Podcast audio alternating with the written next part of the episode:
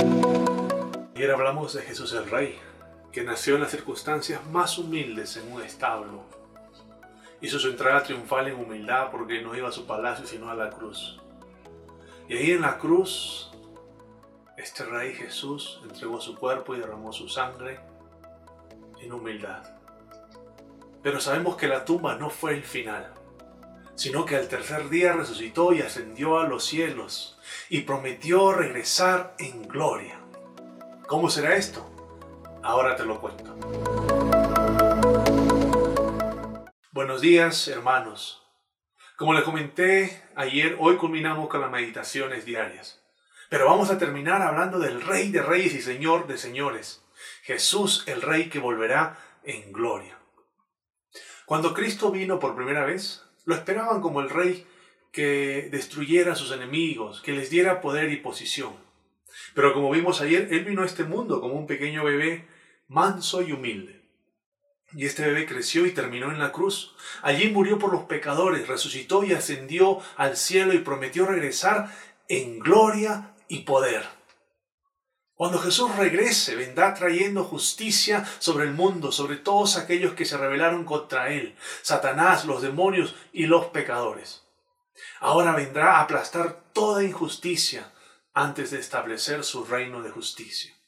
Y en Apocalipsis, en el capítulo 19, el versículo 11 al 16, nos dice, Luego vi al cielo abierto y apareció un caballo blanco. Su jinete se llama fiel y verdadero. Con justicia digna sentencia y hace la guerra. Sus ojos resplandece como llamas de fuego y muchas diademas ciñen en su cabeza. Lleva escrito un nombre que nadie conoce sino solo él. Está vestido de un manto teñido en sangre y su nombre es el Verbo de Dios. Lo siguen los ejércitos del cielo montados en caballos blancos y vestidos lino fino, blanco y limpio. De su boca sale una espada afilada con la que herirá a las naciones, las gobernará con un puño de hierro. Él mismo exprime uvas en el lagar del, en el lagar del furor del castigo que viene de Dios Todopoderoso. En su manto y sobre el muslo lleva escrito este nombre, Rey de Reyes y Señor de Señores. ¡Wow! Qué maravillosos versículos. Aquí el apóstol Juan, quien escribió eh, el libro del Apocalipsis, nos describe la impresionante venida de Cristo en gloria. Vemos cómo se abre el cielo dando paso a la salida de Jesús el Rey, montado en un caballo blanco, en un corcel de guerra. Cuando Jesús estuvo en la tierra, Él entró en Jerusalén en un burrito prestado que significaba paz y no guerra, pero ahora está montando un, un caballo blanco que habla de guerra. Y a este rey lo llaman fiel, porque ha venido a cumplir con el plan de Dios y todo aquello que había sido profetizado. ¿Saben, hermanos? Hoy en día muchos incrédulos dudan del retorno prometido de Jesús el Rey. Es más, muchos se burlan diciendo, ¿dónde está la señal de su venida? Y la señal es que Él ya vino. Él cumplió la profecía, Él cumplió la promesa de Dios. ¿Y sabes por qué? Porque Él siempre es fiel. Por eso, mis hermanos, podemos confiar y descansar en nuestro Cristo Rey de Gloria. Porque Él es, ha sido y por siempre será fiel. También le llaman verdadero. Jesús mismo cuando estaba en la tierra dijo, yo soy la verdad en Juan 14, 6. Jesús el Rey de Gloria no es alguien que dice la verdad solamente. Él es la verdad. Él es quien establece las normas de la verdad. Él es la, la vara que mide la verdad. Él hoy es la verdad. Por lo tanto, mis hermanos, podemos confiar en nuestro Rey que viene en gloria. Podemos esperarlo pacientemente sin importar lo que estemos pasando, viviendo, porque Él viene a juzgar, a pelear. y no para morir en la cruz, sino para reinar en gloria en el versículo 12 Juan describe algunos rasgos de este Rey de Gloria. Dice que sus ojos resplandecen como llamas de fuego, pues ahora viene a juzgar a la tierra y derrotar toda injusticia. Y también nos dice que muchas diademas ciñen en su cabeza. Esto nos indica que Él será el único gobernante de esta tierra. Su gobierno no hará concesiones, será completa y absolutamente un gobierno celestial. Además, este rey lleva escrito un nombre que nadie conoce, sino solo él. ¿Y cuál era ese nombre? Aunque no hay nombre que pueda describir completamente a Cristo, aquí vemos unas características de ese nombre maravilloso. Rey de reyes, fiel, verdadero, siervo de Dios. Y finalmente nos, nos dice que su nombre es el verbo de Dios, la palabra de Dios. En otras palabras, Dios. Hermanos, debemos recordar que el nombre de Jesús es un nombre de poder pues este es el nombre que tú y yo vamos a proclamar por toda la eternidad. Tengo una pregunta para ti esta mañana. ¿Conoces en verdad este nombre? ¿Conoces en verdad a Jesús? Pablo nos dice en Filipenses en el capítulo 3, versículo 10, lo he perdido todo a fin de conocer a Cristo y experimentar el poder de su resurrección. Algo que podemos experimentar como cristianos e hijos de Dios aquí en la tierra es conocer a Jesús.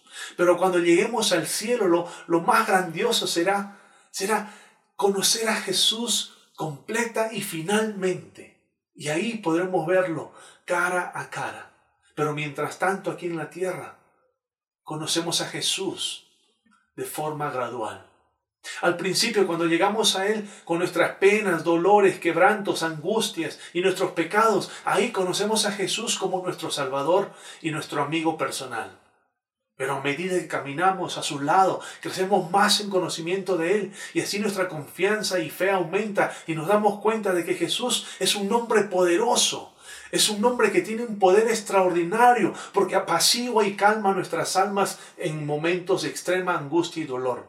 Su nombre nos infunde aliento, esperanza y fuerza porque su nombre es sobre todo nombre.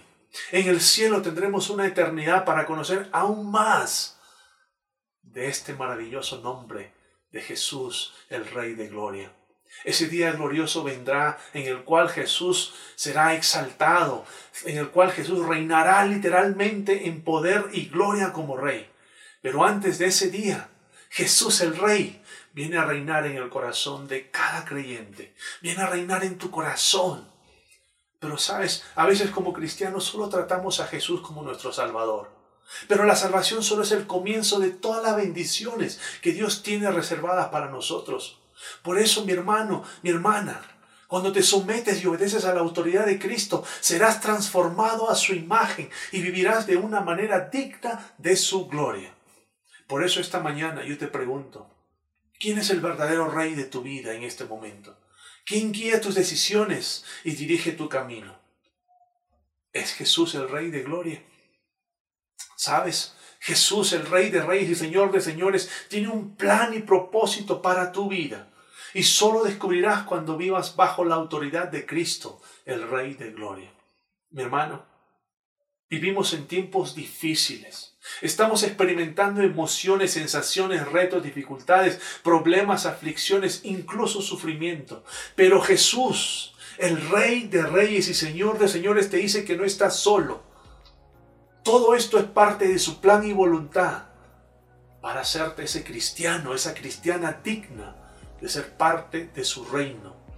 Recuerda, somos embajadores de su reino, proclamando su amor, su bondad, su salvación y perdón a las naciones. Por lo tanto, mi hermano, mi hermana, que venga su reino y se haga su voluntad en la tierra, pero sobre todo en tu vida, en mi vida hasta el día que nuestro, nuestro Rey venga en toda su gloria y esplendor y nos lleve con Él y habitar en victoria por siempre y para siempre.